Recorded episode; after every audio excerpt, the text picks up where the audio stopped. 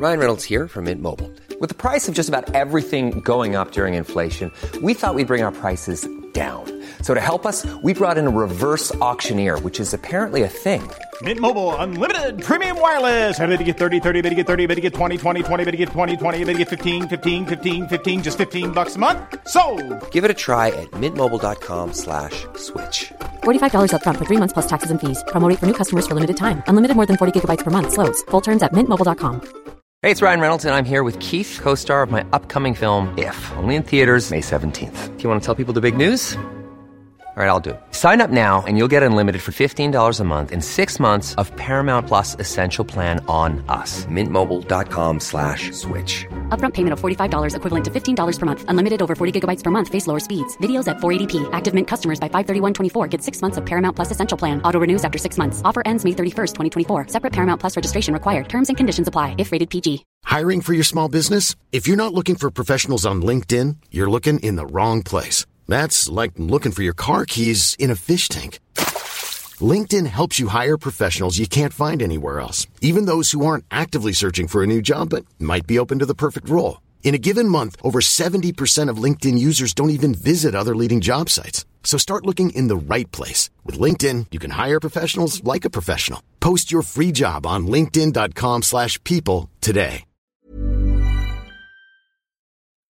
این قسمت برخلاف همه شخصیت های دوچار که تو زندگی و کار و حرفه‌ای موفق و الگو بودن یا اثری ماندگار خلق و پرداخت کردن برای اولین بار سراغ شخصیتی رفتیم که نه تنها دوچار نیست بلکه یک ضد دوچار تمام ایاره و هر چیزی که ازش باقی مونده شبیه یک کابوس تمام ایاره اینکه چرا در موردش تو این قسمت حرف می‌زنیم؟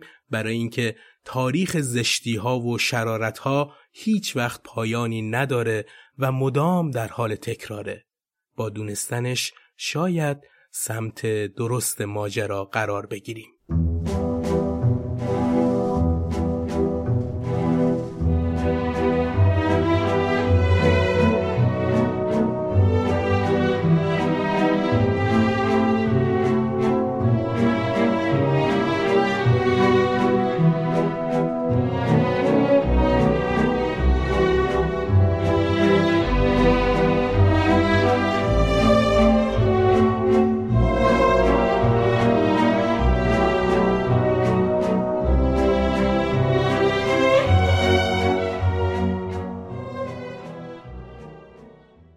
آخرین باری که دیده شد سال 1916 قبل از کریسمس و آخرین دسامبر امپراتوری رومانوف ها بود.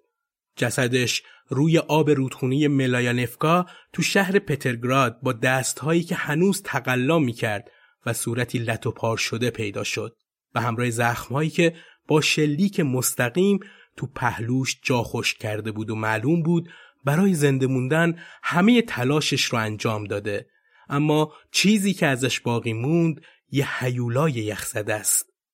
اما روز قبل کریسمس فقط جسد یخزده رفیق صمیمی ملکه و تزار روسیه از همه عجیبتر نبود. شروع عجایب از جایی بود که روستایی ها و دهقان ها با سطل های خالی به سمت رودخونه هجوم می بردن تا از آبی که راسپوتین داخلش مرده آبی بردارن تا شاید با خوردنش یک کمی از قدرت ماور و طبیعه مرد مرده که تا چند ساعت پیش یه روسیه تو دستهاش بالا و پایین می‌شد متبرک و رستگار بشن. بدترین رستگاری رو شاید برای همسر تزار باید دونست. کسی که تحصیلات عالی داشت، از خانواده پرنفوذ می اومد، چندین زبان می‌دونست و کتابهای زیادی درباره مذهب ارتودکس و مذاهب دیگه خونده بود و آثار مهم حکیمان و عرفای معروف رو خونده و از بر بود.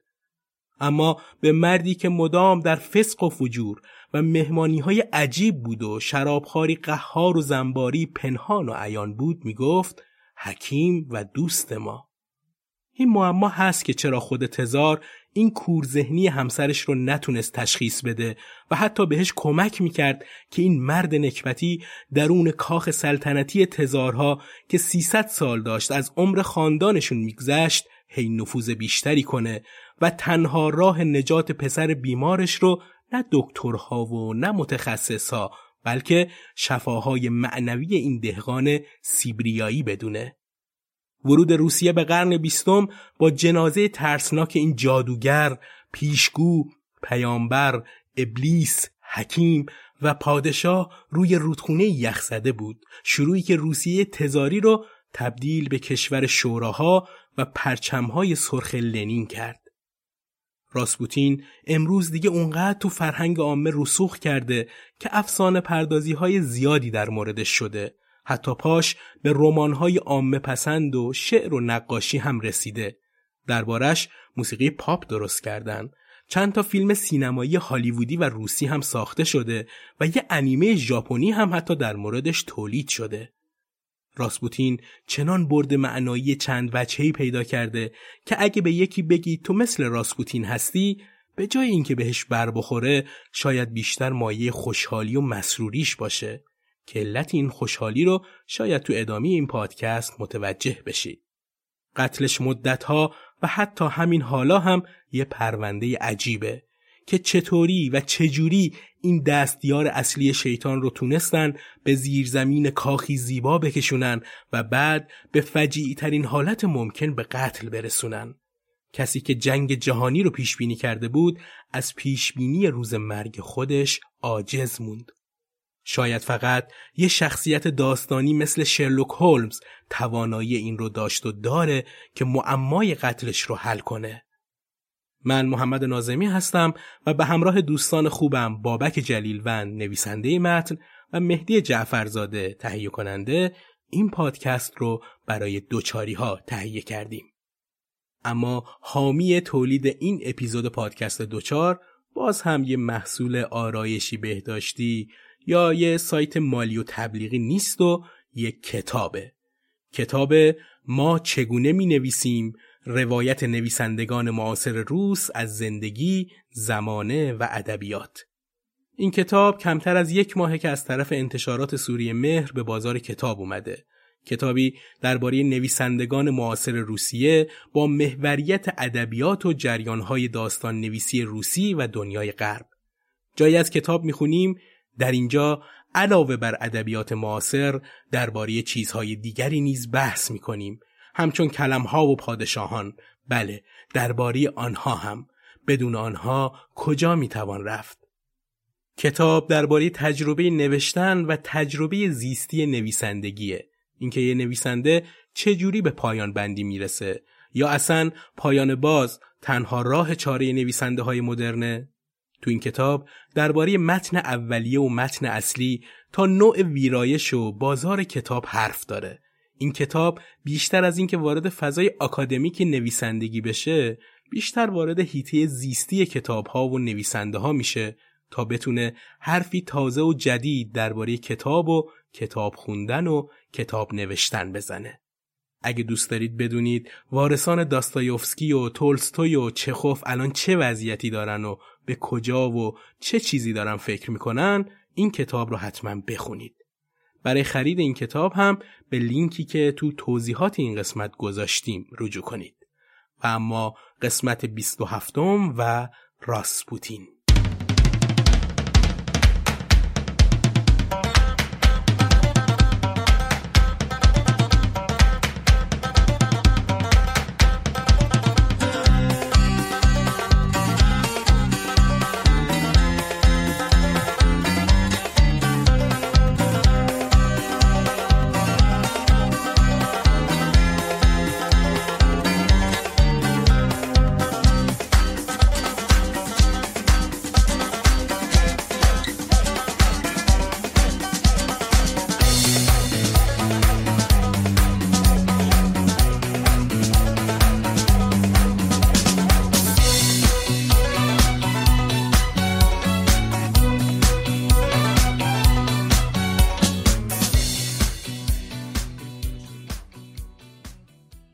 بزرگتر زندگی راسپوتین خیلی مبهمه و این ابهام در اوایل زندگیش خیلی بیشتر دیده میشه.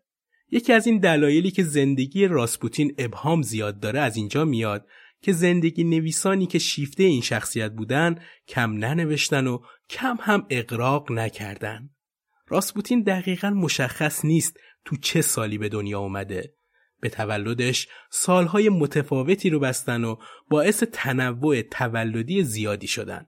اما چیزی که مشخصه و درسته اینکه در روستای پرت و دور افتاده به اسم پاکروفسکویه تو استان تابول که جای حوالی سیبری یخزده است با نام کامل گریگوری یفماویچ راسپوتین به دنیا آمده. پدرش یاکولیوویچ راسپوتین یه دهقان 20 ساله بود که با دوشیزه آنا واسیلیونا دهقان 22 ساله ازدواج کرده بود. اونا خیلی سریع هم بچه دار شدن. آنا تعدادی دختر به دنیا میاره که همگی در همون نوزادی از دنیا می‌رفتن. تا اینکه پسری به دنیا آوردن به نام آندری که این هم دوام چندانی نیاورد و به سرنوشت دخترها مبتلا شد. همه بچه های این خانواده تا قبل تولد شخصیت پادکست امروز ما میمردن. انگار خداوند به این زن و شوهر هشدار می‌داد که از بچه دار شدن دوری کنن و زندگی رو جور دیگه ای بگذرونن. جالبه هیتلر و استالین هم شبیه این ماجرا رو تو خانواده هاشون تجربه کرده بودن. کودکانی که یا مرده به دنیا می اومدن و یا زود از دنیا می رفتن و به اینها که می رسید نطفه درست و کامل بسته می شد تا جهانی با طوفانی از شرارتهای اینها آشنا بشه. سال 1869 روزی که مصادف با روز مقدس گریگوری قدیس بود راسپوتین به دنیا آمد و اسمش رو گذاشتن گریگوری که هم تو روز مقدسی به دنیا آمده بود و همین که امیدوار بودن این یکی از دنیا نره. در مورد فامیلی راسپوتین هم باید بگیم با اینکه کلی سعی شد تو دوره‌ای معناسازی بشه و معنای زیبایی مثل گلالود شدن جاده در دوره بهار و پاییز براش در نظر بگیرن امروز دیگه مشخص شده که این فامیلی یه معنی بیشتر نمیده. راسپوتین به نقل از فرهنگ اسامی روسیه میشه آدم هرزه و بدکاره. که حتما شباهت های زیادی به سرنوشت خودش در ماجرای امروز ما داره که جلوتر بهش می‌پردازیم. راسپوتین کودکی و نوجوانی رو پشت سر می‌ذاره که در منابع واقعی مشخصه که چیز خاصی نبوده یا حداقل چیز درخوری نبوده که ضبط و ثبت بشه. راسپوتین جوانی لاغر و فاقد جذابیت بوده طوری که روی سرش انگار شاخی کوچیک داشته و برای همین همیشه موهاش رو بلند نگه می داشته و سعی می کرده با باز کردن فرق سر اونها رو پنهان کنه. تنها جای قابل توجهش در ظاهر فقط چشمهاش بود که یک جور خیرگی و هیپنوتیزم عجیبی درش بود. به شهادت هم ولایتیهاش این جوان لاغر خیلی احساساتی و خیال پرداز بود و با زنان سبکسر دهکده روابط نزدیکی داشته که همین باعث کتک خوردنهای هفتگی و ماهانه می شده که بعد مدتی برای همه و شاید هم خودش تبدیل به یه چیز عادی میشه این کتک خوردن و لطو شدن. سال 1912 تو نشریه دوران نوین مصاحبه ازش چاپ شده که خیلی مغایرت داره با چیزی که همولایتی هاش ازش میگن. تو این مصاحبه خودش گفته در پانزده سالگی در دهکدم زمانی که آفتاب در نهایت درخشش میتابید و پرندگان پرشور میخواندند خواب خدا را دیدم. روحم در اشتیاق چیزی بود که در دور دست قرار داشت. بارها خواب خدا را دیدم و گریستم بی آنکه بدانم چرا یا بی آنکه بدانم اشکهایم از کجا می آید جوانیم اینگونه گذشت در نوعی تأمل و مداقه در نوعی خواب و سپس بعد از اینکه زندگی به سراغم آمد به کنجی خزیدم و در خفا نماز گذاردم این دوره ای که از خواب خدا و یک خلصه معنوی داره حرف می‌زنه در منابع بجامونده نشون میده پدرش اون رو برای فروش کاه و یونجه به شهر تیومن تو حدود 80 کیلومتری پاکروفسکویه میفرستاده. اون هم بدون هیچ پولی. راسپوتین گیج و منگ از شرب خمر با بدنی لطوپار به دهکده برمیگشته بدون اسب و پیاده. این جوون عیاش درون خودش نیروی شیطانی رو حس می‌کرده که با میخاری و عیاشی و کتککاری سعی می‌کرد این نیروی حیوانی که مثل باری سنگین روی دوشش بود رو خالی کنه. برای همینه که دست از این کارها بر نمی داشت. بعد هر بهبودی نسبی بدنی دوباره برمیگشت به روستاها و روز از نو روزی از نو. تو همین زمان است که دستکجی هم می‌کنه و حصار چوبی مزاره همولایتی ها رو کش میره و به عنوان هیزم ازش استفاده می‌کنه. که البته دستگیر میشه و کتک مفصلی هم از این بابت می‌خوره. بعدها تو کتابی که درباره و یه جور زندگی نامی اقراغامیزشه با عنوان زائری در سفر میگه آزار دیدن لذتی است برای روح. داستانی هست در مورد اسب دزدی راسپوتین که به جای اینکه بره اونها رو بفروشه عمدن در روستا نگهشون داشته بود تا بیان ببرنش و حسابی کتکش بزنن اما به طرز عجیبی این کار فقط باعث شد هم ولایتی های شریک جرمش دستگیر بشن و به قسمت شرقی سیبری منتقل بشن و اون عف بشه و بمونه.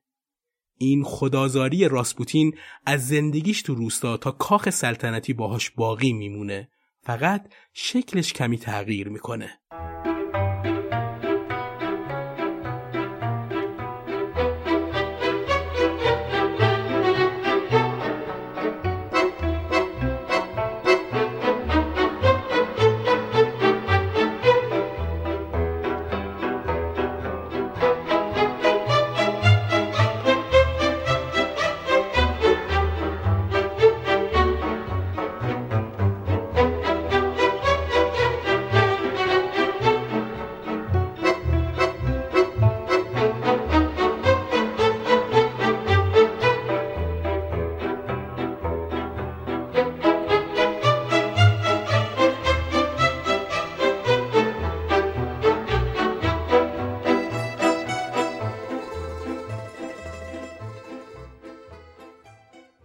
راسپوتین 28 ساله است که هنوز تو خانواده کوچیک سه نفرش داره زندگی می‌کنه که براش زنی رو انتخاب می‌کنن.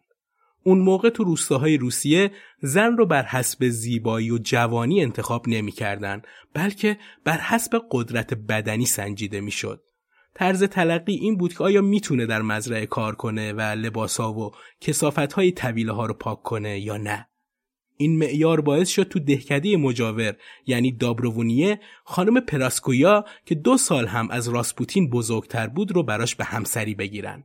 پراسکویا یه همسر نمونه بود که سه تا پسر و دو تا دختر برای شوهرش به دنیا آورد و از همه مهمتر این که کارگر خوبی تو خونه بود. راسپوتین هم مشغول استحاله فکری بود و مدام به اماکن زیارتی می‌رفت تا چیز جدیدی که درونش احساس می‌کنه رو کامل کنه. از نظر خودش این تکمیل شدنش در مسیح با مسیح بود. اما چه بسا آدرس روحی که فکر می‌کرد پیدا کرده نه مسیح بلکه آدرس دقیق شیطان بود. معما و افسانی راسپوتین از زمانی شروع شد که برای پول درآوردن مشغول درشگرونی شد و مسافت ویرخاتوریه تا تابولسک رو می‌رفت و میومد. یه روز مسافری رو سوار می‌کنه به نام ملتی زباروفسکی که یه طلبه مدرسه مسیحی بود و بعدها اسخف شد و ریاست مدرسه علمی تومسک رو به عهده گرفت. ظاهرا بین این دو نفر گفتگویی شکل می‌گیره که راسپوتین همیشه منتظرش بوده. گفتگو در مورد چی بوده؟ درباره خدا و فرزندش مسیح.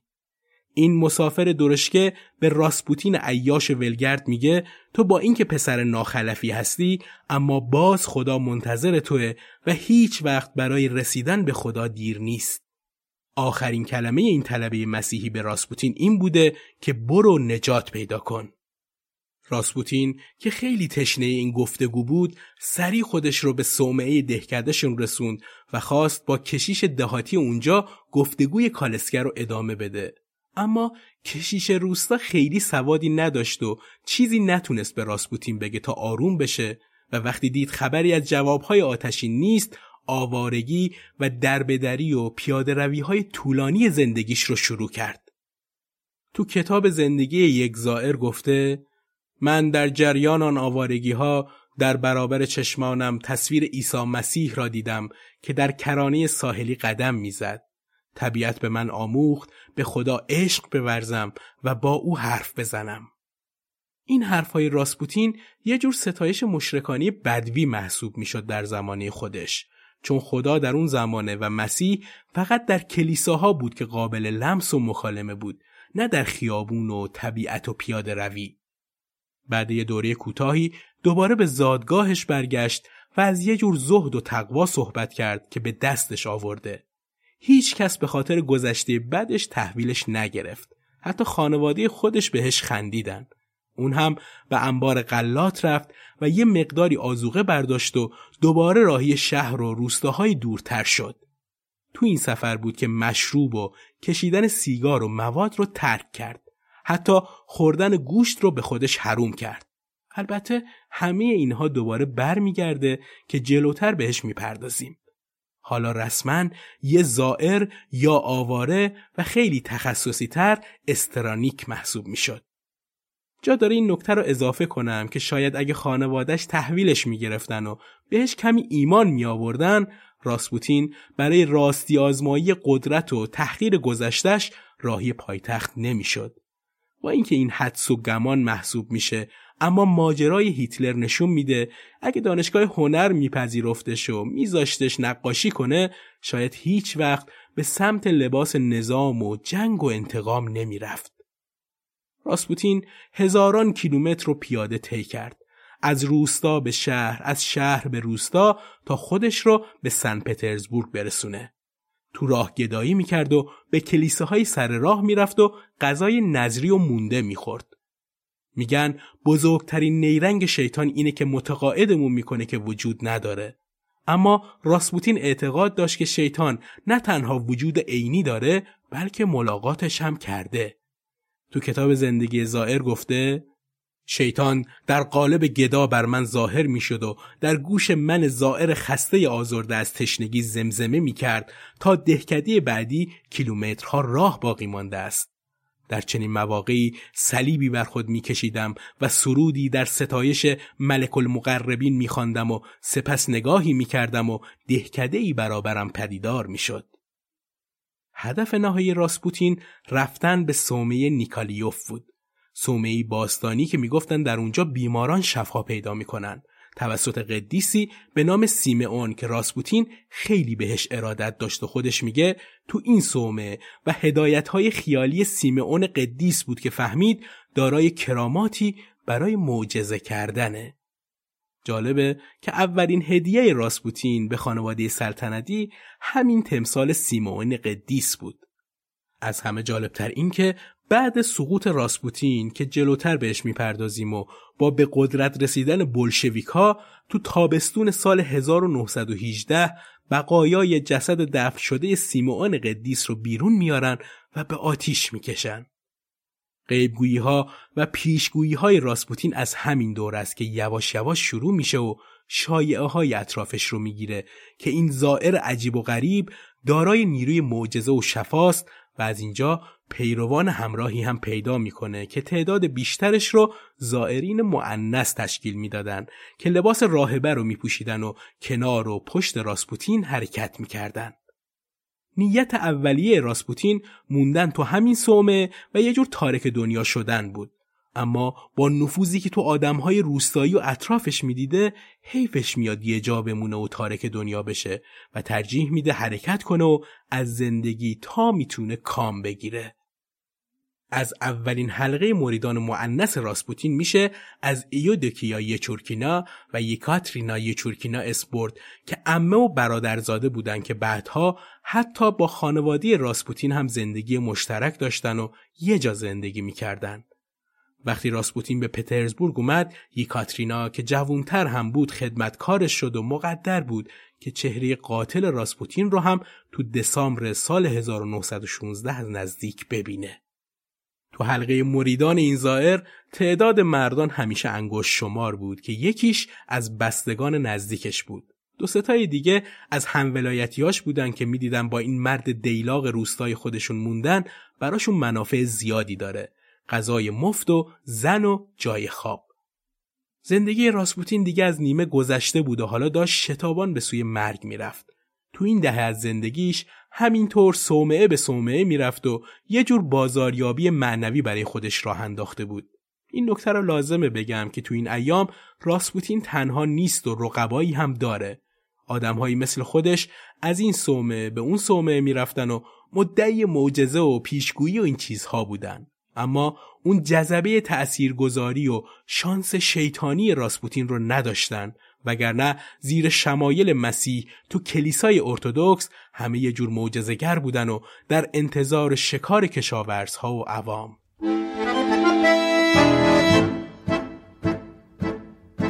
От героев былых времен Не осталось порой имен Те, кто приняли смертный бой Стали просто землей, травой Только грозная доблесть их Поселилась в сердцах живых Этот вечный огонь Нам завещанный одним Мы в груди храним تو روسیه مسیحی غیر مسیحی که از غرب وارد شده بود دو تا فرقه عجیب مسیحی دیگه هم رواج داشت یکی فرقه مسیحی خلیستی به معنی شلاق زنها و یکی دیگه اسکوپتسی به معنای اخته کنها اینها از پدیده های عجیب دینی روسیه بودند. اینها فرقه هایی بودند که توش خوشکندیشی، شهوت پرستی و خداباوری کفرآمیز در هم شده بود. این دوتا فرقه خیلی در سرنوشت راسپوتین و امپراتوری روسیه نقش پررنگی بعدها بازی کردند.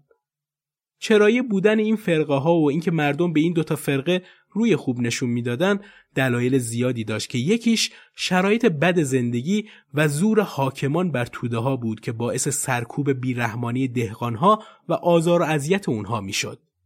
مردم سعی می‌کردن به شیوه های قدیمی اجدادیشون دینداری کنن و یه جور رویای روسیه قدیمی رو تو ذهنشون مجسم می‌کردن.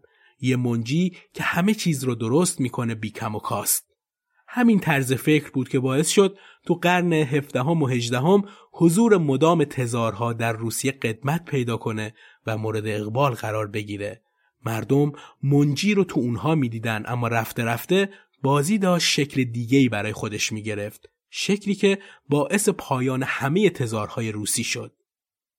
خلیستی ها جامعه عجیبی بودن تو روسیه. اونا می‌گفتن که هر کسی می‌تونه مسیح باشه و هر زنی هم مریم مقدس. فقط کافیه درهای دلش رو باز بذاره و نفسانیتش رو بکشه و ریاضت بکشه که تا اینجای کار خیلی چیز عجیبی نیست و همه ادیان همچی چیزایی رو دارن. از اون جایی عجیب میشه که این فرقه برای رسیدن به این کشتن نفسانیات و سرکوبش می‌گفتن باید انقدر فسق و فجور انجام داد که دیگه نخوای انجامش بدی. یعنی چنان بری که از اونور بیفتی و خلاص. این گروه یه جای جمع می شدن و دست به رقص های شعفنگیز و شهوانی می زدن تا از اون لحظه عبور کنن. بیشتر از اینکه یه ایده مسیحی باشه این کار یه بازگشت به دوری شمنی روسی بود. شبیه مراسم جادوگرها با شعف جنسی زیاد که در آخر به اسم مسیح تموم می شد. جالب ما تو دهه 50 و 60 آمریکا وقتی با جنبش هیپی ها مواجه میشیم می‌بینیم همین کارها رو انجام می‌دادن. فقط قسمت مسیح رو تا حدود زیادی تعدیل می‌کنن. همین شکل از مراسم ها در کتاب کد داوینچی هم بهش اشاره هایی شده. فقط به شکلی امروزی تر و فرمی جدیدتر. حالا چرا اینها رو گفتیم؟ برای اینکه در مسیرهایی که راسپوتین رفت و آمد می‌کرد این گروه های خارج از مسیحیت ارتودکسی هنوز دووم داشت و به صورت مخفیانه مراسم هاشون برگزار می‌شد.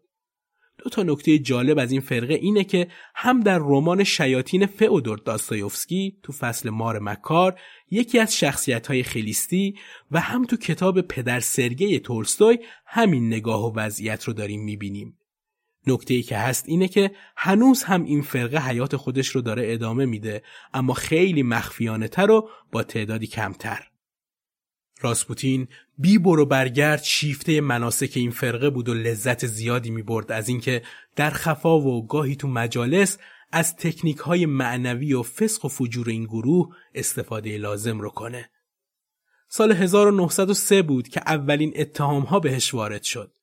دوره‌ای که خیلی به شهرت رسیده بود و برای اولین بار کلیسا در موردش تحقیق کرده و اعلام کرده بود که این مرد با خلیستی ها در ارتباط تنگاتنگ و مردی مرتده.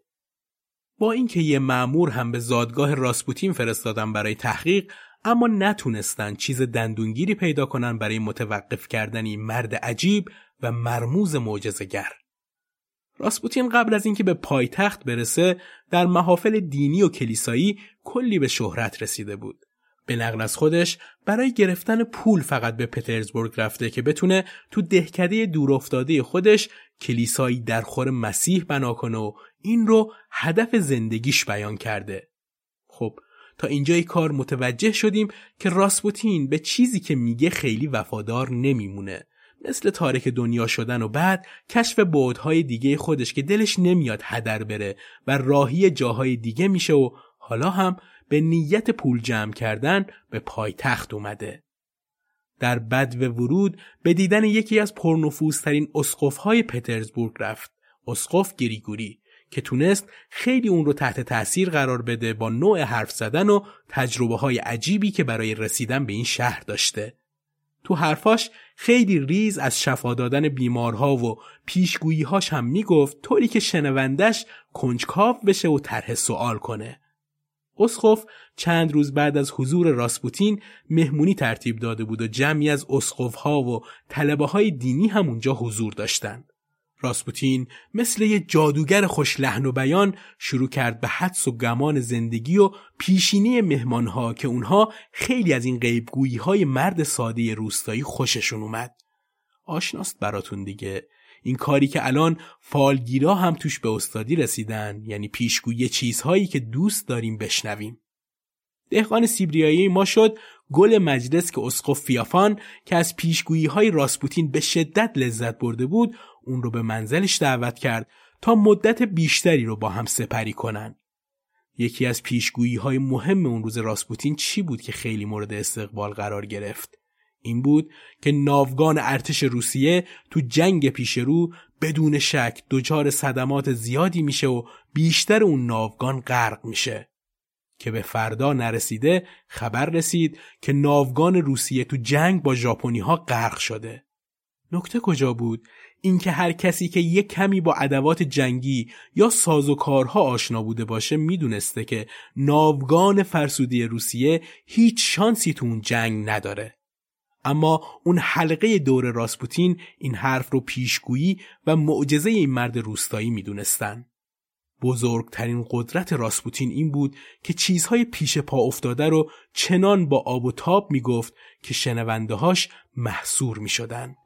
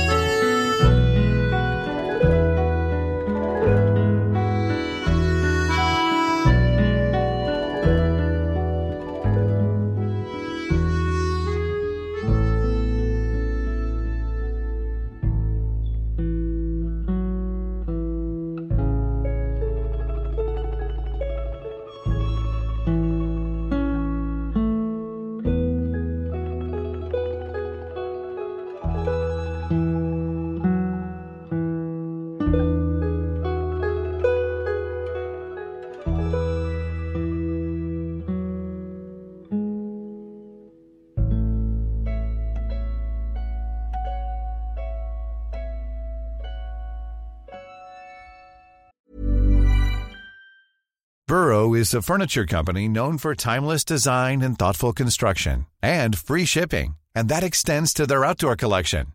Their outdoor furniture is built to withstand the elements, featuring rust-proof stainless steel hardware, weather-ready teak, and quick-dry foam cushions.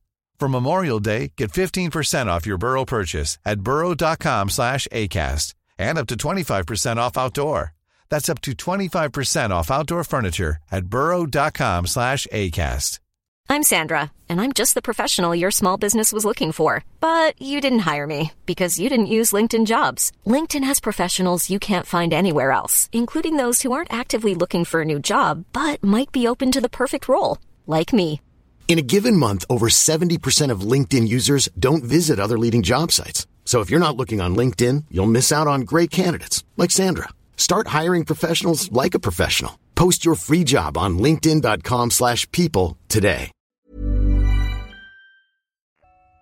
موندن تو خونی اسقف فیافان یعنی رسیدن به جاده مستقیم به کاخ سلطنتی چون شخصیت های خیلی مهمی تو اون خونه رفت آمد می‌کردن که رجال درجه یک روسیه بودن و همه هم به طرز چشمگیری شیفته علوم خفیه و واله پیشگویی بودن و چه کسی از راسپوتین بهتر برای این کار. حالا دیگه پول جمع کردن برای کلیسا ساختن اولویت نبود. تا اینجا که رسیده بود چرا نر بزرگتر از اسخفها رو ببینه؟ یعنی تزار. اینجا لازمه یه کمی با شخصیت هایی که راسپوتین قرار بیشتر باهاشون دمخور بشن و اون رو برسونن به بالاترین حرم قدرت تو روسیه تزاری آشنا بشیم. اولی نیکولای الکساندروویچ رومانوف معروف به نیکولای دوم که میشه آخرین تزار روسیه.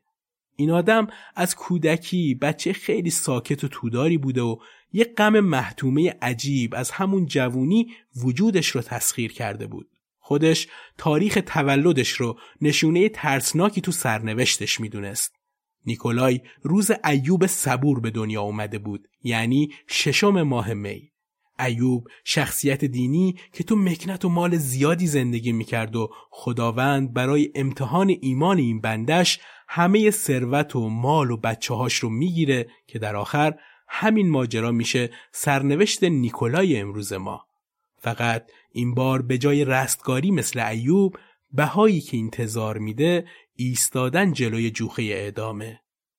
جالبه بعدها تو نامه ای همسرش یعنی ملکه برای تسلی دادن بهش گفته بود تو هم در روز ایوب صبور متولد شده ای عزیز دل بیچارم. تاریخ نامه چهارم مه سال 1915 ثبت شده که از نگاه همسرش خیلی این روز رو برای همسر خوشیومن و جالب نمی‌دونست.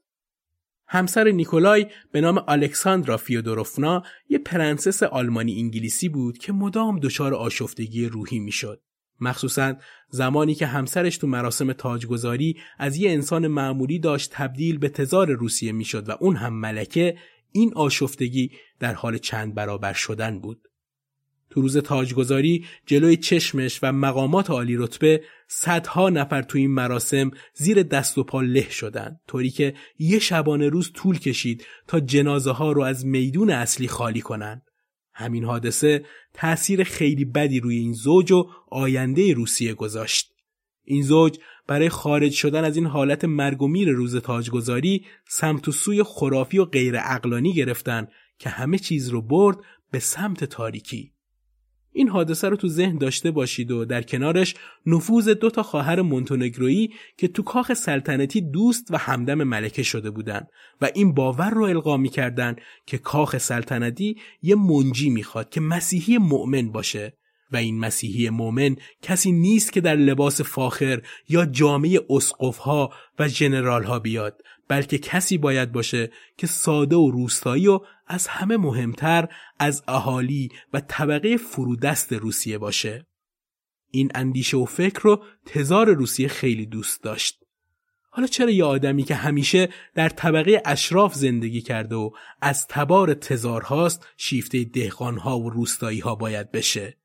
چون نیکولای دوم آدم خجالتی و کوتاهقدی بود که در مقایسه با تزارهای قبلتر از خودش میشه گفت غیر تزاری ترینشون محسوب می‌شد. به خاطر قد کوتاهش و قیاس مدام با پدرش که هیبتی درشتر و خوشلباستری داشت براش یه عقده و پارادوکس ایجاد شده بود. برای همین وقتی خودش رو تو میون مردمان عادی و روستایی می‌دید اون حس تزاری و اینکه این طبقه از مردم روسیه میپرستنش و بهش احترام خیلی زیادی می‌ذارن براش حس شعف و آسمانی می‌داد.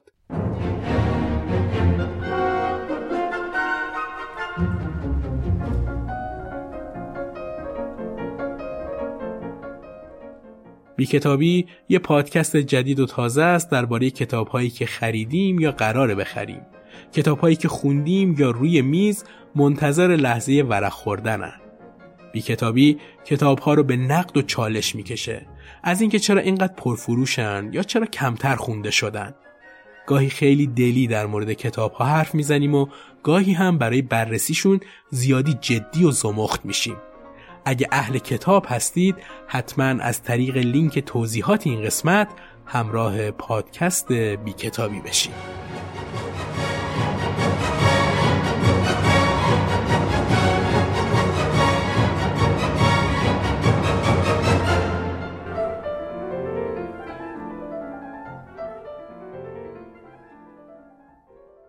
تا اینجا یک کمی با فضای روسیه زمانی راسپوتین آشنا شدیم و دو نفر از بالاترین شخصیت های مهم هم روسیه و هم جهان رو شناختیم که خیلی وضعیت فکری و حالی مناسبی ندارن و قراره دست به کارهای عجیبتری بزنن برای اداره کشور. حالا مشکل از کجا جدیتر میشه؟ از اونجایی که ملکه پشت سر هم سه تا دختر به دنیا آورده بود. اما نیاز به یه پسر داشت که بتونه تاج بعدی تزاری رو بذاره روی سرش.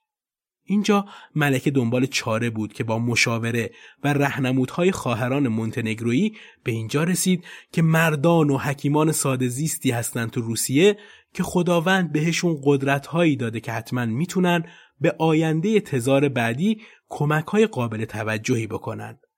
ملکه بی برو برگرد مفتون این گفته ها شد.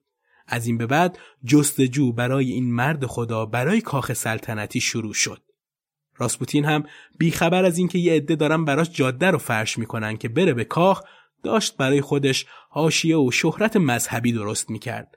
مثل فالگیرها همیشه دور شلوغ بود و از زندگی و آینده می‌گفت و همیشه یه جای کار رو لنگ میذاشت تا بهش محتاج باقی بمونن. مهمترین معجزه راسپوتین چیزی نبود غیر اینکه همه رو وابسته حرفای بی سر و ته و آخر و زمانیش می‌کرد. اما ورود راسپوتین به کاخ سلطنتی خیلی سینمایی و دراماتیک نبود که در باز بشه و اون وارد کاخ بشه و شروع به دلربایی کنه. از این ور کشور به دربار معجزه‌گرانی سرازیر شدن که اولی کسی بود که مدعی بود برای ملکه پسری می‌تونه به دنیا بیاره که این اتفاق نیفتاد و به بیرون کاخ راهنماییش کردند. دومی زنی بود که کارهای عجیب می‌کرد و معجزه شفا و سحر و پیشگویی بود که این هم خیلی دووم نیاورد. تعداد دیگه راهب و زائر هم اومدن و رفتن. همه این اشخاص تمرینی شدن برای ورود مقتدرانی راسپوتین. اما هنوز برای راسپوتین زمان مونده بود. چون از فرانسه یه شخصیتی رو میارن که مدعیان تو اروپا بینظیر و مثلی نداره. این شخص فرانسوی اسمش فیلیپه که با کلی اخبار عجیب و غریب وارد روسیش می‌کنن. مدعی بودن هم پیشگویی بلده هم با دنیای مردگان در ارتباط و هم مریض ها رو شفا میده. یه پکیج بینظیر برای ملکه و تزار. این فیلیپ یه مدتی که تو کاخ چترش رو باز کرد کلی شایع از دربار به بیرون می اومد. مثل مراسم های شیطانی ملکه و تزار با معجزهگر فرانسویشون و از همه بدتر اینکه ممکنه این شخص یه جاسوس باشه.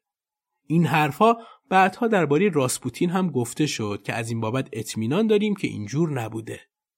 کار این معجزهگر فرانسوی اونقدری بالا گرفت که مادر تزار مجبور شد دخالت کنه و گوش پسرش رو کمی بپیچونه که این مرد رو سریع راهی کشورش کنه تا شایعه ها بخوابه. اما این زوج به قدری شیفته این مرد روحانی شده بودن که این گفته مادر رو پشت گوش انداختن. ملکه در شرف به دنیا آوردن چهارمین فرزندش بود که فیلیپ معجزهگر اعلام کرد با کارهایی که کرده و ارتباطهای مخفی که با خدا و فرشته ها گرفته این فرزند جدید حتمی پسر و پادشاه بعدی روسی است. اما بچه چهارم هم دختر از کار در اومد. نکته اینجاست وقتی به فیلیپ گفتن که پس چی شد این همه برو بیا و هزینه اعلام کرد این اتفاق به خاطر بی ایمانی و کم ایمانی ملکه به اون بوده وگرنه اون کارش رو خیلی خوب و درست انجام داده. اینجور شد که فیلیپ معجزهگر رو راهی کردن به فرانسه و دوباره راه افتادن دنبال یه آدم قویتر و واقعیتر.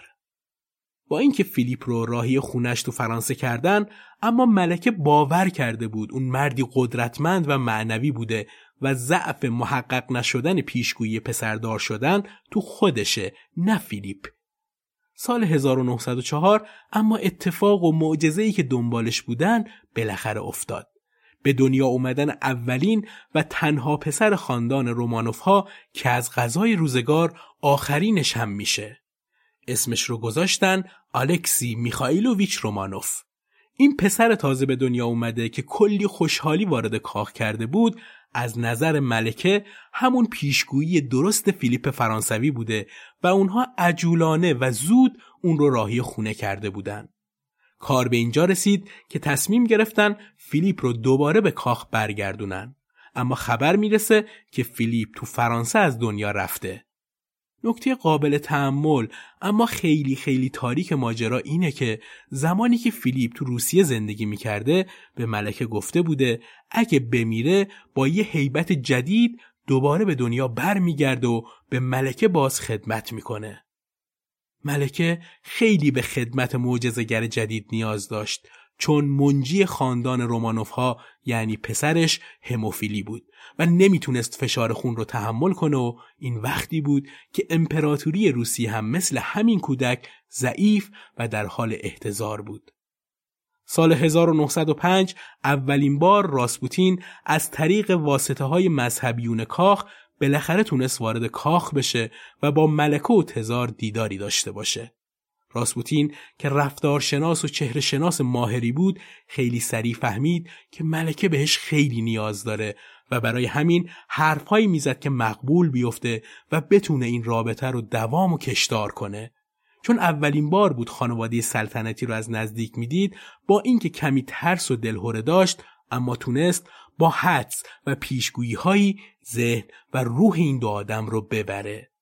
اون تو اولین قدم با کلی چابلوسی تزار و ملکه اعلام کرد که حس می‌کنه پسر تزار که آینده روسیه برای اونه دچار یه بیماریه.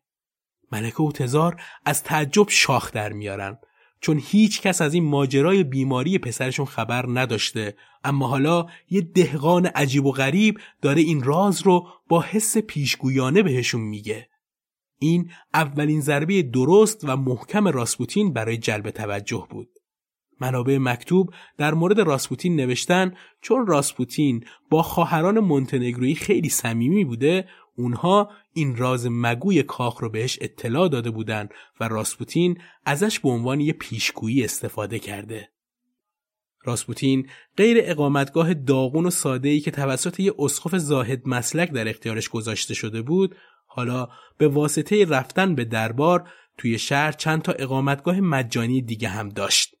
با به شهرت رسیدنش تو سن پترزبورگ حالا فقط زنهای روستایی نبودن که دورش میگشتن بلکه زنهای خیلی موفق از لحاظ اجتماعی و خانوادگی جذب این دهقان معجزه‌گر شده بودند و همیشه دور و اطرافش میچرخیدن.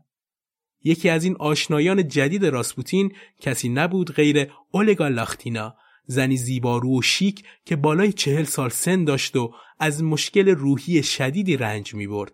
به گفته و پیشنهاد یکی از نزدیکانش راسپوتین رو برای درمان به خونش میارند و راسپوتین هم این درمان رو انجام میده و اولگا می‌خواد که راسپوتین تو منزل اون بمونه.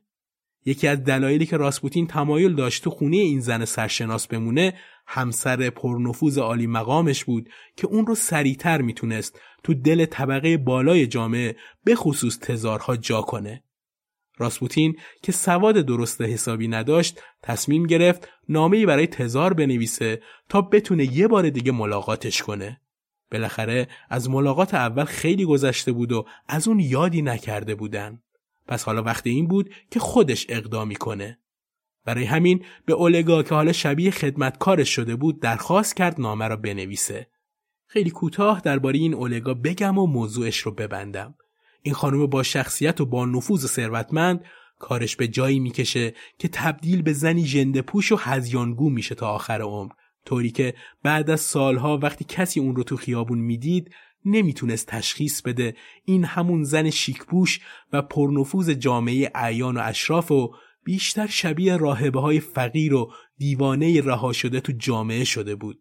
بگذاریم که راسپوتین از این معجز معکوس ها کم نداشته تو زندگیش. ملاقات دوم دهقان سیبریایی با ملکه و تزار با فراز و فرودهای بالاخره اتفاق افتاد. این بار راسپوتین تونست تأثیر عمیقتری روی این زوج سلطنتی بذاره که یکم جلوتر میگم ماجرا رو.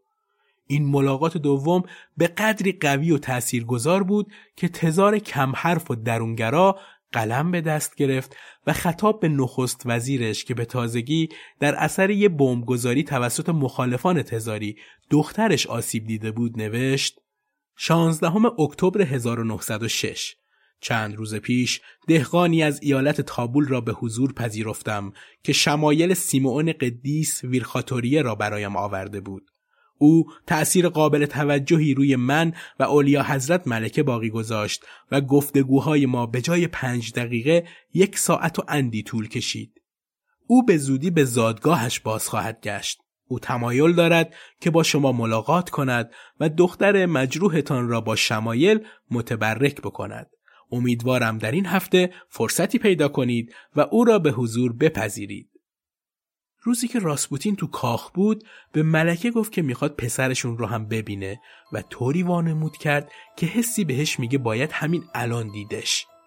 پسرک روی تخت درازکش و بیحال افتاده بود که راسپوتین رو به بالینش بردن.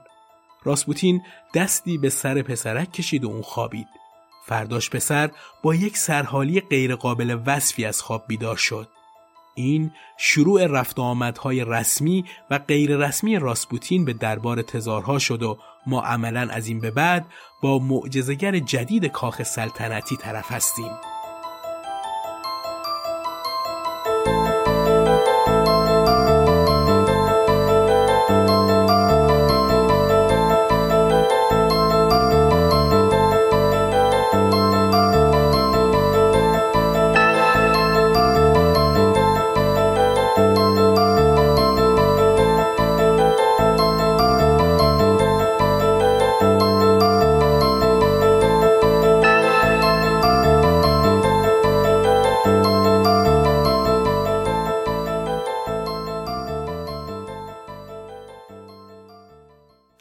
از این خودشیرینی و شعبد بازی نگذشته بود که به تمایل و درخواست خودش قرار شد نام راسپوتین که معنی جالبی برای همچین مرد مقدسی که حالا درباری هم محسوب می‌شد نمی‌داد عوض بشه. از اونجایی که این کار زمان اداری زیادی رو می‌برد به دستور تزار نام خانوادگی راسپوتین خیلی زود تغییر کرد و مورد موافقت وزیر کشور هم قرار گرفت. از این به بعد قرار شد بهش بگن نوی به معنی جدید. اما این نوی خیلی دوام نداشت براش و به زودی مردم دوباره اون رو با نام راسپوتین صدا می‌کردن. راسپوتین بعد از مدتها به محل تولد روستای محقرش برگشت با چهار خانوم که همگی از طبقات ممتاز جامعه یا تحصیل کرده های اون زمان بودند. راسپوتین در بد و ورود به روستا اون دهقان و مرد پرحرف غیر مرموز درونش دوباره بیدار شد.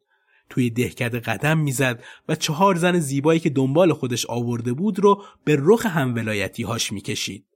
اون خونی بزرگتر تهیه کرد. داشت به همونایی که یه روزی ازشون کتک خورده بود میخندید و می‌گفت الان توی پایتخت مشاور ملکه و تزار شده. هنوز چند روزی از این خوشگذرونیش نگذشته بود که معموری از دادگاه ویژه روحانیت اومد به روستا و خونه جدیدش رو هم تفتیش کرد. راسپوتین دوباره محکوم شده بود که عضو فرقه خلیستی هاست. این بار دوم بود که یه دادگاه روحانیت داشت کارهاش رو زیر سوال می برد. با اینکه تو این سوال و جواب با معمور کلیسا همه چیز رو انکار کرد اما یه مدتی نگذشت که تو پرحرفیهاش توی شهر سن پترزبورگ به همه این کارها خیلی واضح و آشکار اعتراف کرد. البته این بار تو حلقه یارانش. لازم گفته بشه تو کاخ سلطنتی با اینکه راسپوتین نزدیکترین فرد به تزار و ملکه محسوب می‌شد. جوری که بهشون می‌گفت مامان و بابا به معنی مادر روسیه و پدر روسیه. اما پچپچه هایی بود از اینکه چرا یه دهقان بی سواد اینجور باید ساعتها پیش تزار و ملکه بشینه. اون هم وقتی که روسیه غرق در مشکلاته.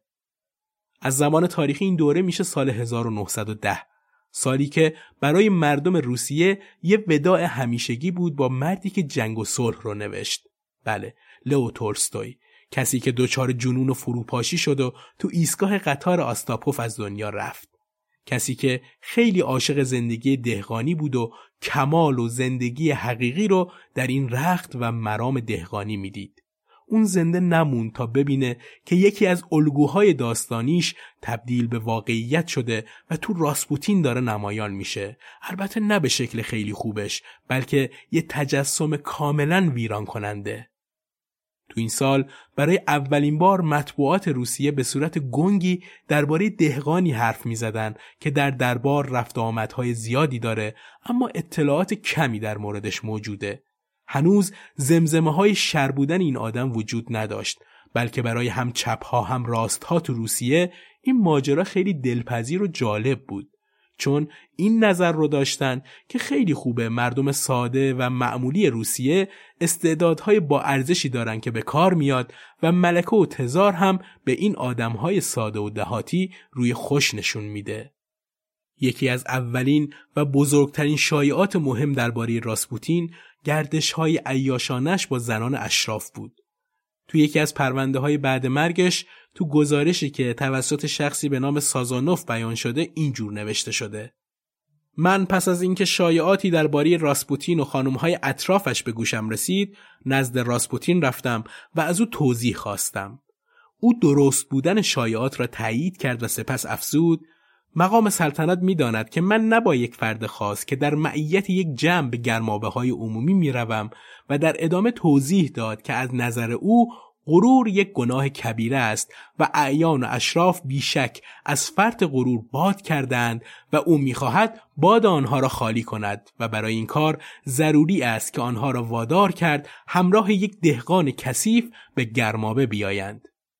برای من که درک عمیقی از روح ملت روس دارم این گفته ها قابل فهم بود هرچند از راسپوتین خواستم دیگر این کار را نکند او به من قول داد این همون رفتارها و مناسک خلیستی ها بود که راسپوتین مدام انکارش می‌کرد.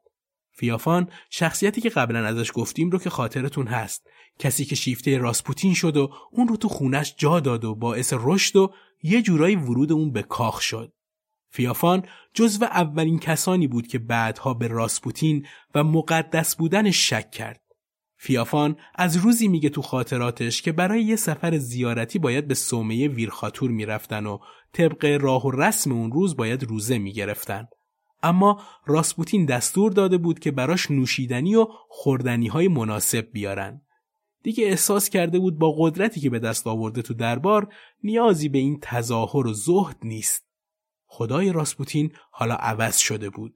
اون خدای ریاضت کشی که باعث شده بود اون هزاران کیلومتر راه بره از این سومه به اون سومه و باعث شده بود که شرابخاری و گوشتخاری رو کنار بذاره حالا جاش رو داده بود به یه خدای کاملا متفاوت و لذتجو و از راسپوتین درخواست داشت که خیلی در قید و بند نباشه و لذت ببره این قید و بندها برای دیگرانه نه اون فیافان که این ماجرا رو دید خیلی دلخور شد و وقتی هم به خونه راسپوتین تو دهکدهش رفت تصور کرد که با یه خونه سادی روستایی قرار مواجه شه که مثل مال خودش ساده و بیالایشه اما دید تو اون خونه از تجملهای زیادی استفاده شده و این راسپوتین دیگه یه دهقان ساده و معمولی نیست.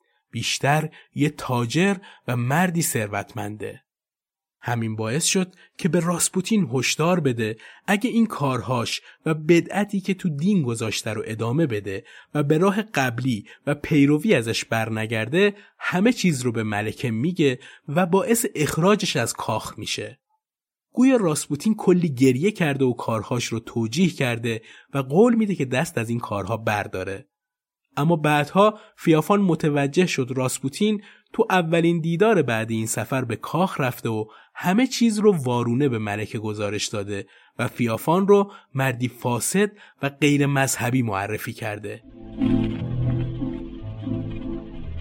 Березне слышен, невесом слетает желтый лист. Старинный вальс, осенний сон играет гармонист. Вздыхают, жалуясь басы, и словно в забытии сидят и слушают бойцы товарищ мои. سال 1911 خبرهای داغی حوالی راسپوتین شکل گرفته به قدری که دیگه نمیشد جلوی افکار عمومی رو گرفت. نکته قابل تحمل اینجاست با همه شواهدی که پیدا می‌شد مبنی بر تجاوز راسپوتین به پرستار بچه های تزار یا خلیستی بودنش که فرقه زالهی بود تو روسیه اون زمان تا نفرت وزیر و معاون و کلی شخصیت پرنفوذ علیه راسپوتین خانواده سلطنتی دل از این مرد نمی‌کند که نمی‌کند. به صورت مخفیانه اون رو تو خونه یکی از دوستان ملکه که خودش هم از پیروان و متعصبین راسپوتین بود جا داده بودن که از شایعه ها دور باشن و پنهانی هم بتونن برن به ملاقاتش. البته این ملاقات ها خیلی هم محرمانه باقی نموند و زود تو طبقه اشراف و ایام پیچید که ملاقات هایی خارج از کاخ انجام میشه. استولیپین که نخست وزیر دربار بود و سمت وزیر کشور رو داشت از دشمنان سرسخت راسپوتین بود. طوری که معمور گذاشته بود و شبانه روز این دهقان رو میپاییدن و این کار اصلا به مذاق ملکه و تزار خوش نمی اومد که رفیق گرمابه و گلستانشون مورد زن و تهدید وزیر کشور و نخست وزیرشون باشه. برای همین هم مدام با هم درگیر بودن. واقعا جای تحمل عمیق داره که اونها روسیه تزاری که اونقدر مشکلات بزرگی داشت رو داشتن سر یه دهقان بی سواد قمار می‌کردن. بعد فروپاشی خاندان رومانوف ها یک گزارشی در اومد مبنی بر رابطه وزیر کشور که همین جناب استولوپین و تزاره. نبرد راسپوتین با استولوپین آنطور که خود راسپوتین برایم تعریف کرد خیلی جالب بود.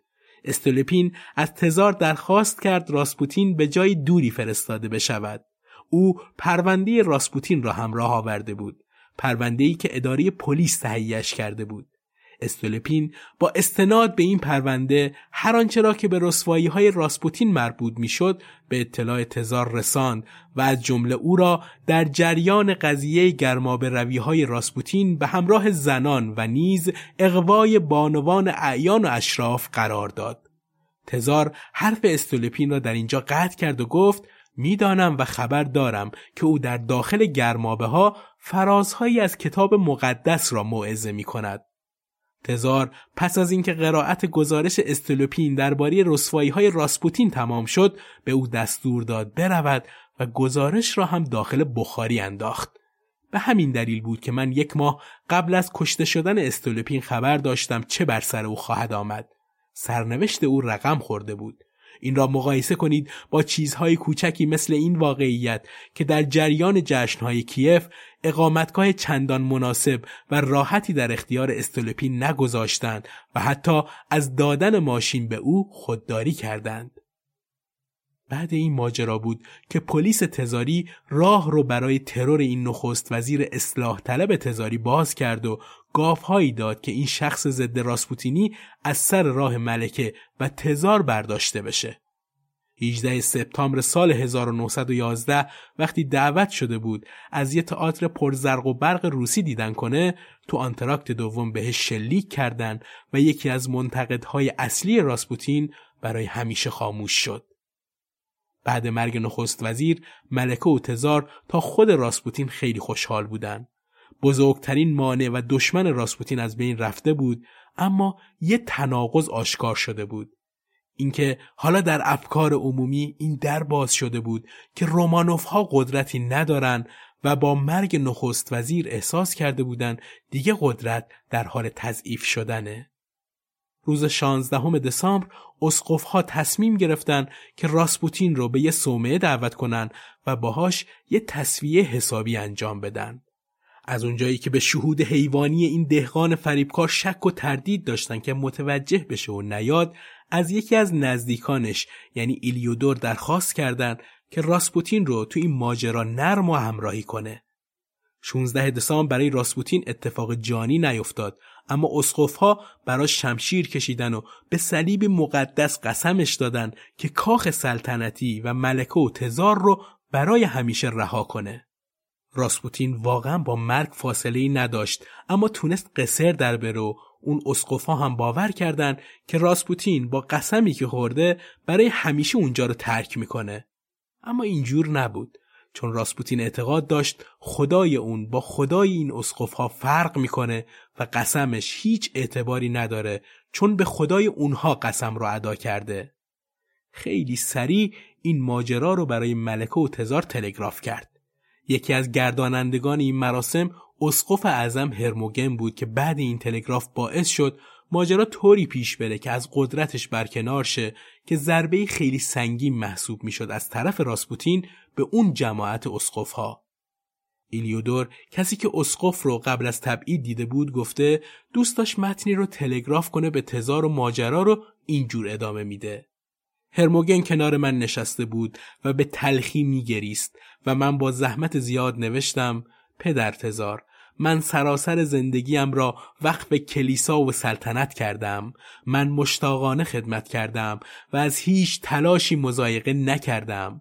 خورشید زندگیم مدت هاست از نیم روز گذشته و موهایم سفید شده است. و حالا در این سالهای زوال و فرتوتی مثل یک جنایتکار به دستور شما مقام سلطنت باید از پایتخت رانده بشوم.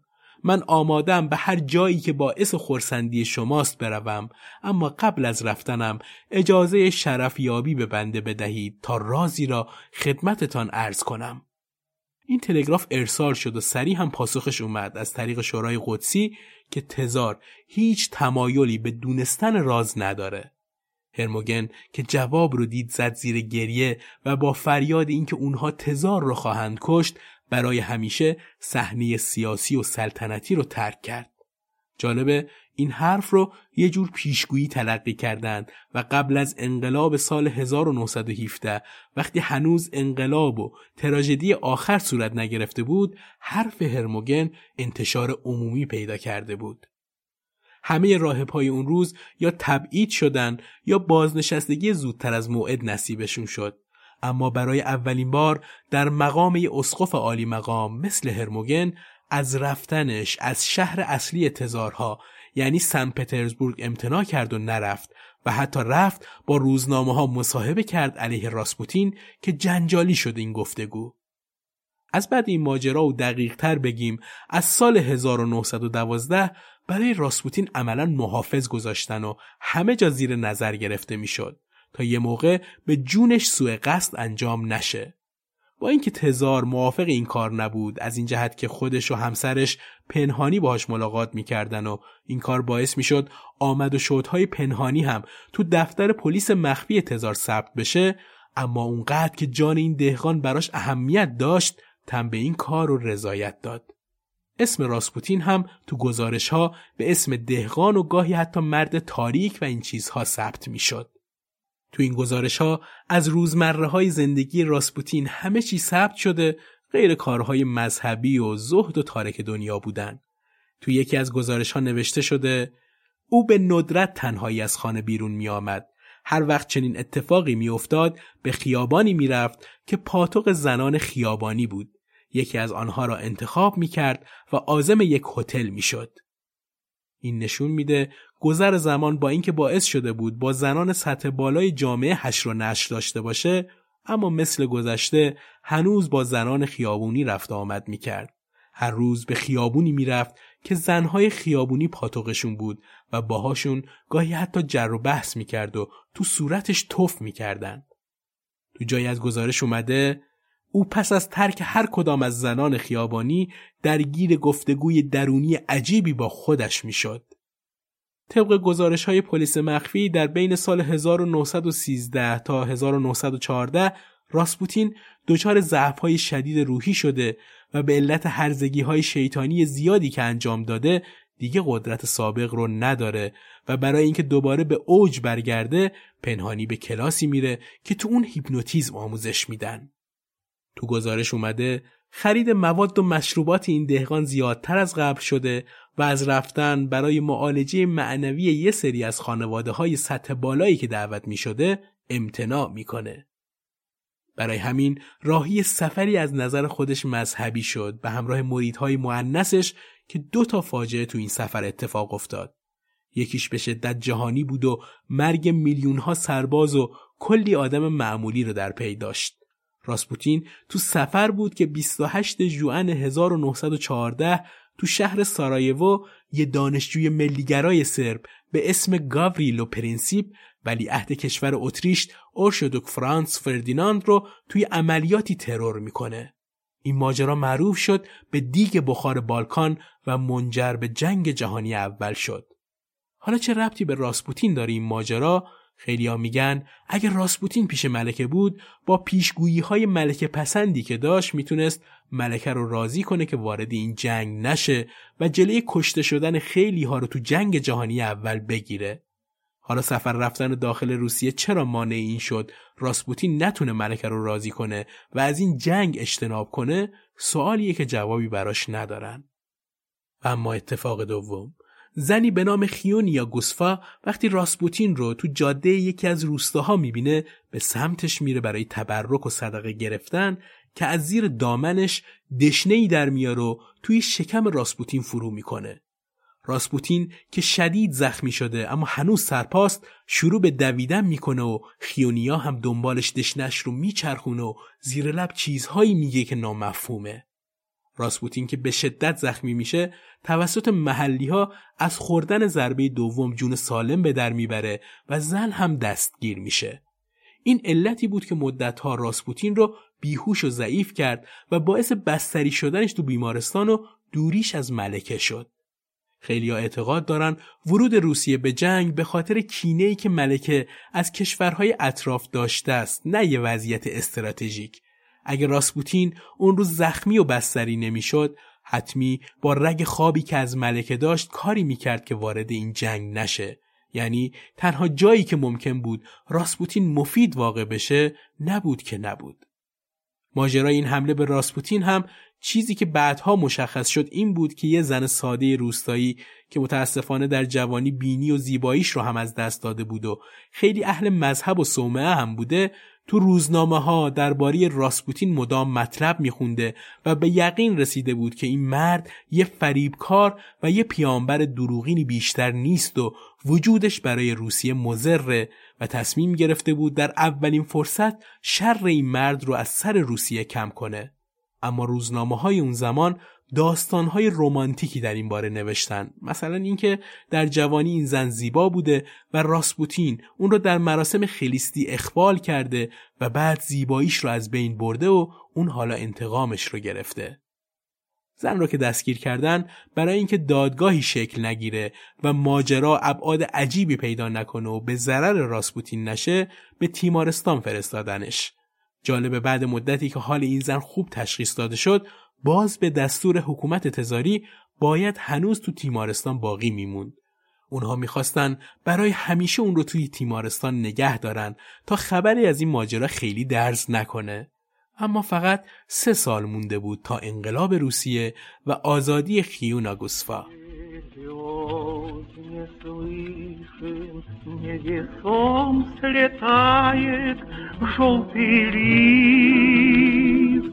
Старинный вальс осенний сон Играет гармонист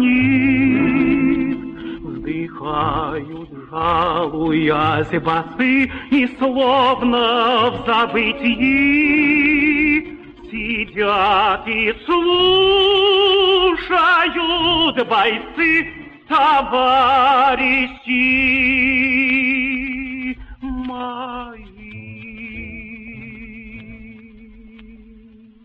پایان اوت سال 1914 راسپوتین به پایتخت برگشت و توی آپارتمانی جدید ساکن شد و پلیس مخفی محافظهای بیشتری رو براش گذاشته بود. بعد یه مدتی برای اینکه ملکه خیلی دلتنگ پیشگویی ها و قدرت شفای راسپوتین برای پسرش بود پنهانی اون رو کنار کاخ که خونه یکی از نزدیکان ملکه بود جا کردند.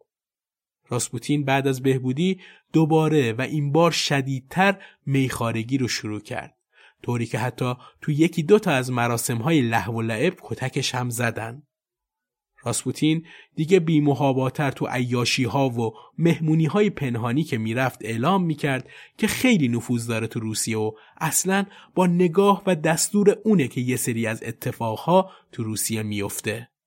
اینها چیزهایی بود که پلیس مخفی متوجهش بود و سعی می‌کرد راسپوتین رو کنترل کنه. راسپوتین برای خودش یه شغل جدید اختراع کرده بود. توی خونش مردم همه اهالی روسیه جمع می شدن از ژنرال تا یهودی پولدار تا دهقانهای بی سواد.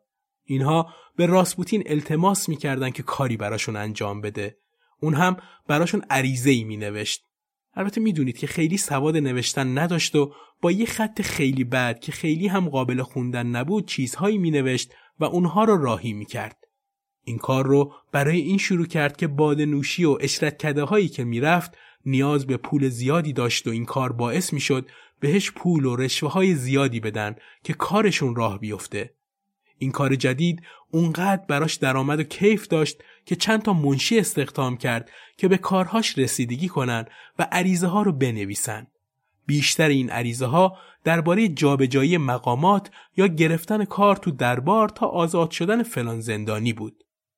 اینجا را اگه از لحاظ تاریخی سال 1915 قرار بدیم راسپوتین تو حیات خلوت خودش دست به هر عملی می‌زنه و تو کاخ سلطنتی از یه پیشگوی خصوصی برای ملکه تبدیل شده به مشاوری تمام قد که ملکه بدون فیلتر راسپوتین قدم از قدم بر نمیداره. مخصوصا اینکه ایده محبوب پوپولیستی راسپوتینی زندگی بر اساس وجدان فردی برای ملکه خیلی دلپذیر و دلچسب بود. ایده که دیگه توضیح نداشت تا کجاست این وجدان درک و فهمش. تو این دوره ملکه به تزار که در جبهای جنگ بود می نوشت دوستمان پیشنهاد می دهد کارخانه های تولید کننده محصولات غذایی را هم به تولید مهمات جنگی باید واداشت و تزار سعی می کرد همه این توصیه ها رو انجام بده. راسپوتین کمی قبل از مرگ وارد یک گفتگو با ملکه درباره افزایش دستمزد کارمندهای فقیر تو سراسر کشور شده بود و معتقد بود برای این ایده باید از اقنیا پول بگیریم و به فقرا پول بدیم. این رویاهای دهقان پیر بعدها توسط بلشویک و لنین به تحقق رسید. جالبه یکی از بنیانگذاران حکومت شوروی به نام بونچ بروویچ که با راسپوتین هشر و نشری داشته تو یادداشتهاش نوشته که یه روزی راسپوتین به دیدنش اومده و چون تو خلوت بودن تصمیم گرفته عکس مارکس رو که براش خیلی عزیز بود به راسپوتین نشون بده تا تأثیرش رو روی این دهقان ببینه. راسپوتین به محض دیدن پورتره دستخوش هیجان شد. او با عجله به طرف آن پورتری بزرگ دیواری که در آن سیمای باهوش و مغرور یک پیرمرد نقش بسته بود رفت و از من پرسید این کیه؟ این باید آدم مهمی باشه. خدای من این یک سامسونه یک سامسون واقعی. تو باید مرا به این آدم معرفی کنی. همین حالا باید به دیدنش برویم. این از آن آدمهایی است که خیلی عظیم مردم باید ازش پیروی کنند. و سپس راسپوتین با عجله پریز چراغ برق را که در نزدیک پورتره بود روشن کرد تا چهره آن پیرمرد شگفتانگیز را بهتر ببیند. من برایش توضیح دادم که این پورتره کارل مارکس هست. سال 1916 بیشترین گزارشی که پلیس مخفی به کاخ میفرستاد این بود. مهمانانی تا صبح در خانهش بودند. آنها تا صبح آواز خواندند. این سال راسپوتین داشت دهم ژانویه آخرین تولد زندگیش رو می گرفت. دهقان امروز ما 47 ساله می‌شد و هیچ وقت 48 سالگی رو نمی‌دید. چرا این 48 سالگی رو نمی‌دید؟ چون در همین سال بالاخره قاتلین راسپوتین هم پیمان شدند و با هم قرار ملاقات گذاشتند.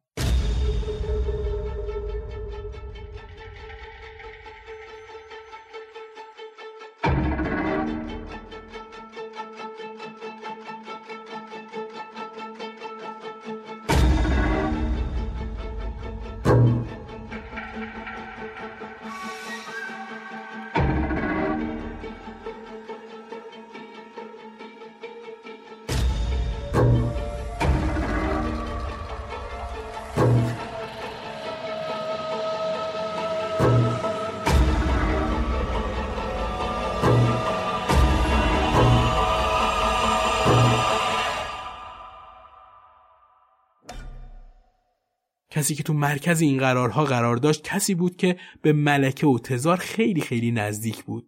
این شخص فلیکس یوسپوف همسر دخترخالی تزار و از اعیان و اشراف بود که از راسپوتین به قدری نفرت داشت که تصمیم بگیره اون رو به قتل برسونه. برای خودش یه لیستی درست کرد از کسانی که از راسپوتین یا نفرت دارن یا موافق این کارن که خب خیلی ها رو می‌شد تو این لیست قرار داد. اولین موافقت رو از ولادیمیر پورشکوویچ که عضو عالی رتبه دومای روسیه محسوب می‌شد گرفت و نفر بعدی دیمیتر پاولویچ که پسر خاله تزار بود. این سه نفر کاملا به این هدف ایمان داشتند و مدام تکرار می‌کردند که حذف فیزیکی راسپوتین آخرین و مؤثرترین تلاش برای نجات روسیه است.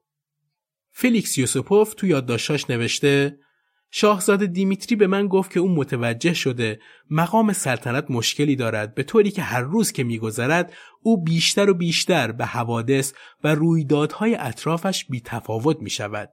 به عقیده دیمیتری این وضعیت به سبب یک نقشه شریرانه بود. چیزی به خورد مقام سلطنت داده شده بود که ظرفیت های اقلانیش را ضعیف می کرد. اون موقع شایه های زیادی بود که راسپوتین با خوروندن داروهای تبتی به ملکه و تزار اونها رو داره تضعیف می‌کنه و قدرت خودش رو روز به روز بیشتر می‌کنه. قاتلها برای کشتن راسپوتین دنبال یه محل مناسب بودن. هم برای انجام قتل و هم بعدتر که بشه اون رو پنهان کرد. تو گشت و گذاری که انجام شد قرار بر این شد تو یکی از کاخهای یوسوپوف که داخل خونه دخمه داشت اونجا انجام بشه. این دخمه هم پایین تر از سطح خونه بود و در صورت سر و صدا و شلیک صدایی به بیرون نمی‌رفت و برای پنهان کردن جسد هم قرار شد اون رو تو رودخونی مالایانفکا که هم بیرون شهر قرار داشت و هم خیلی تاریک و کم نور بود جسد رو بندازن. مخصوصا اینکه رودخونه یخ زده بود و می‌شد جسد رو زیر لایه های یختا مدت ها پنهان کرد. هشت صبح روز 17 دسامبر سال 1916 آنا خواهرزاده راسپوتین به مونیا گالووینا تلفن کرد و گفت داییش از وقتی با فیلیکس رفته هنوز برنگشته. همین خبر رفته رفته کل شهر و روسیه رو دربر گرفت تا کاخ سلطنتی که دهقان سیبریایی گم شده و احتمال کشته شدنش خیلی بالاست. قرار بر این شد یوسوپوف به بهانه مریضی همسرش راسپوتین رو به خونش دعوت کنه و بگه که همسرش فقط به دست راسپوتین خوب میشه و اینکه تو این کاخ جدیدش قرار مهمونی بده. تا راسپوتین نه نگه برای دعوت. چون هم شیفته معجزه کردن بود مخصوصا اینکه تماشاچی های سلطنتی هم دورش کنن همین که می‌تونست تا صبح ایش نوش کنه. راسپوتین رو وقتی به کاخ آوردن حالا به بحانه های مختلف باید میکشوندنش به زیرزمین کاخ جایی که قرار بود آخرین پرده زندگی این دهقان رقم بخوره. از قبل اونجا رو توری چیده بودن که شبیه بشه به یه انباری و زیرزمین معمولی نباشه و داخلش رو مبلمان کرده بودن و روی میزها نوشیدنی های قوی گذاشته بودن به همراه شیرینی خامه هایی که داخلش رو سم ریخته بودن. تا این دهقان شکمباره با عیش و نوش شاید از دنیا خداحافظی کنه و در صورتی که سم کارگر نشد بهش شلیک کنن. راسپوتین که مست شده بود بیحال نشسته بود و مشت مشت هم نون خامه مسموم خورده بود و منتظر بود همسر کنت بیاد که شفاش بده. بقیه هم در صحنه مسترب بودن و دچار سرگیجه و حالت تهوع شده بودن و میترسیدن به خاطر این وضعیت و حالشون ماجرا لو بره که بدون شک مجازات بدی در انتظارشون بود. بهتر بود پس این دهقان بی سواد رو میکشتن و بعد جزا می‌دیدن تا سوء قصدی نافرجام کنن و باعث شهرت بیشترش بشن. جالبه تو این ساعت عجیب و غریب راسپوتین که جنگ جهانی اول رو پیش بینی کرده بود و کلی پیشگویی دیگه هم داشت اما اون لحظه انگار نه انگار که دارن نقشه قتلش رو اجرا می‌کنن. یوسوپوف تو کتاب خاطراتش که چیزی شبیه رمان‌های عامه پسند هم از آب در اومده نوشته جلوی راسپوتین صلیبی از کریستال بود او به صلیب خیره بود با اینکه سمها در بدنش اثر کرده بود اما هنوز زنده بود و سرحال کمی فقط گیجش کرده بود. تپانچه را به آرامی و با احتیاط به طرف راسپوتین نشانه رفتم. راسپوتین بی هیچ حرکتی جلوی من ایستاده بود. چشمهایش به صلیب خیره مانده بود. من شلیک کردم. راسپوتین با یک صدای وحشیانه و حیوانی نالید و زوزه کشید و سپس از پشت محکم روی پوست خرس قطبی سقوط کرد. بعد این صحنه که فقط چند ثانیه طول کشید راسپوتین عزیز ملکه و تزار و پیشگوی روسیه غرق در خون روی یه پوست خرس مرده داشت جون می‌داد وقتی که همه دیگه متوجه شدن نمایش تموم شده بالا و به سمت کتابخونه رفتن و نوشیدنی ریختن و شروع به خوشحالی کردن و از اتفاقی که افتاده بود حرف می زدن. یوسوپوف تو کتابش اینجور ادامه میده. وسوسه شدم که برم یه بار دیگه جنازه راسپوتین رو تماشا کنم قبل اینکه منتقلش کنیم. رفتم پایین. رو جسدش دست گذاشتم. رو نبزش. نمی‌زد. مرده بود. اما هنوز بدنش گرم بود و به سردی نرفته بود. بی اختیار شروع کردم به تکون دادنش. هیچ هدفی از این کار نداشتم. راسپوتین مرده بود بیشک.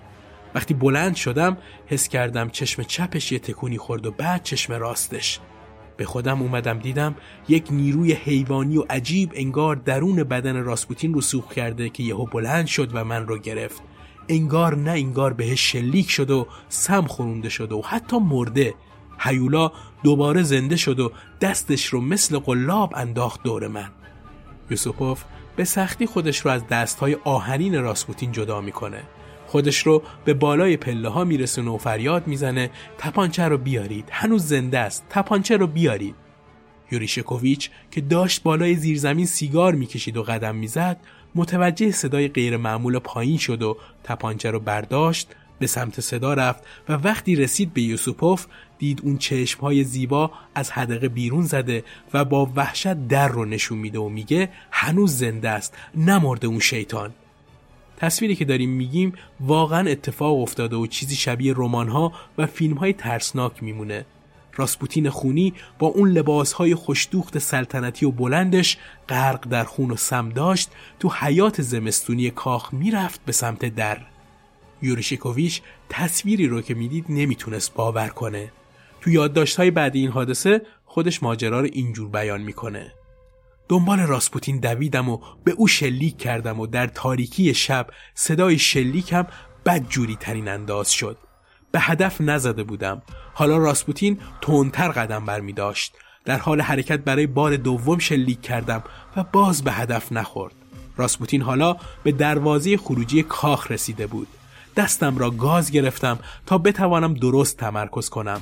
برای سومین بار شلیک کردم و این بار گلوله از پشت به او اصابت کرد. او ایستاد و من بالای سرش رسیدم و گلوله چهارم را در مغزش خالی کردم و او مثل یک تکه سنگ در برف افتاد و سرش شروع کرد و عقب و جلو رفتن. بعد پوریشکوویچ با عصبانیت با لگت زد تو جمجمه راسپوتین که تو عکس های باقی مونده از صورت راسپوتین کاملا مشهوده. اونها جنازه رو به داخل زیرزمین بردن همون جایی که ازش اول پذیرایی و بعد بهش سم داده و شلیک کرده بودن با اینکه دیگه حتمی راسپوتین مرده بود اما یوسوپوف بی اراده با هندل ماشینی که همراهش بود افتاد روی جنازه و محکم میکوبید به سر و صورت و بدن راسپوتین. اون خودش میگه اصلا نمی‌دونم چه نیروی من رو وادار به این کار می‌کرد. شبانه جنازه رو با ماشین به رودخونه مورد نظر انتقال میدن و اون رو از قسمتی که یخ رودخونه باز بوده سر میدن داخل.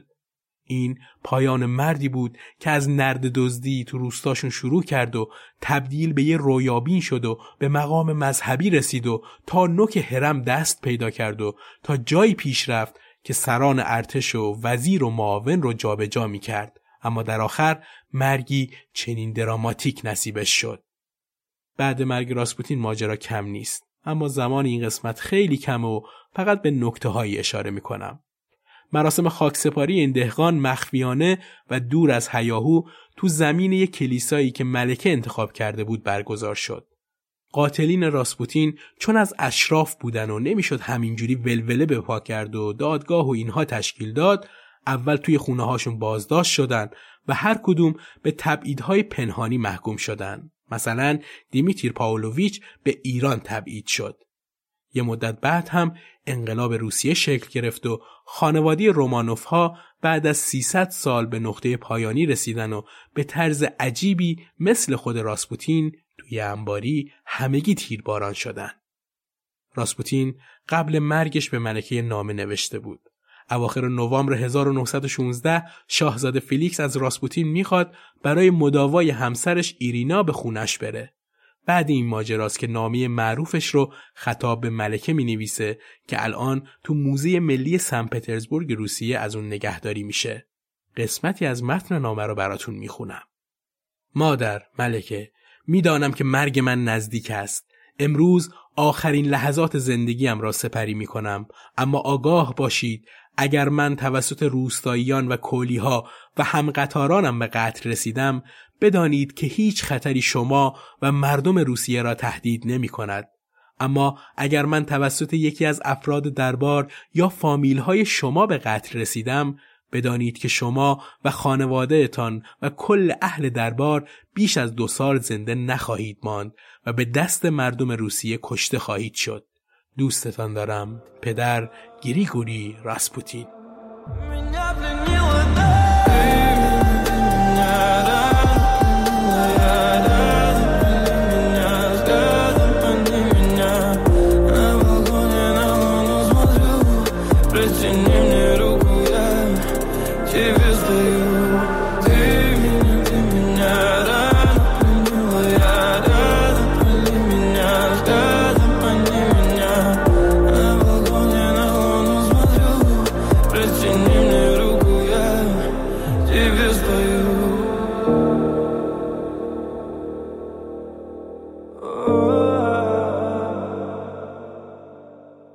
دفتر 27 مین پادکست دوچار رو با گفتن یه نکته و منابع این قسمت میبندم. نکته این که تو بعضی از قسمت ها تو تلفظ بعضی از واژه ها و اسامی اشتباهاتی صحوی انجام دادم که دوستان در قسمت کامنت ها اون رو اصلاح کردن. تمام تلاش من به عنوان گوینده اینه که کمتر از این دست اشتباهات پیش بیاد ولی خب با توجه به حجم کار انگار گریزی ازش نیست. ممنون از دوستانی که تذکر میدن اما امیدوارم که این اشتباهات رو به تلاشی که ما برای ساخت این پادکست انجام میدیم ببخشید. اما منابعی که متن این قسمت رو بابک جلیلوند عزیز با استفاده از اونها نوشته. کتاب ابلیس یا قدیس از نشر سالس، کتاب راسپوتین از نشر البرز، مستند شیطان در قصر و مستند راسپوتین واقعی. امیدوارم که همچنان همراه دوچار بمونید و سفیر ما باشید برای معرفی این پادکست به دیگران. شاد باشید و بدرود.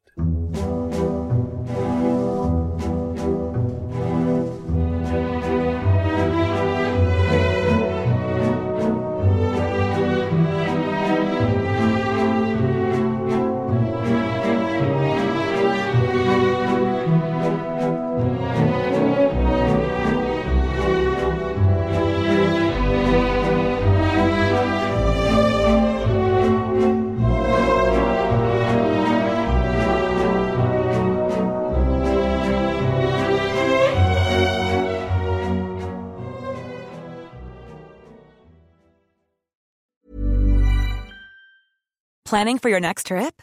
Elevate your travel style with Quince. Quince has all the jet setting essentials you'll want for your next getaway, like European linen, premium luggage options, buttery soft Italian leather bags, and so much more. And is all priced at 50 to 80% less than similar brands. Plus, Quince only works with factories that use safe and ethical manufacturing practices. Pack your bags with high-quality essentials you'll be wearing for vacations to come with Quince. Go to quince.com slash pack for free shipping and 365-day returns.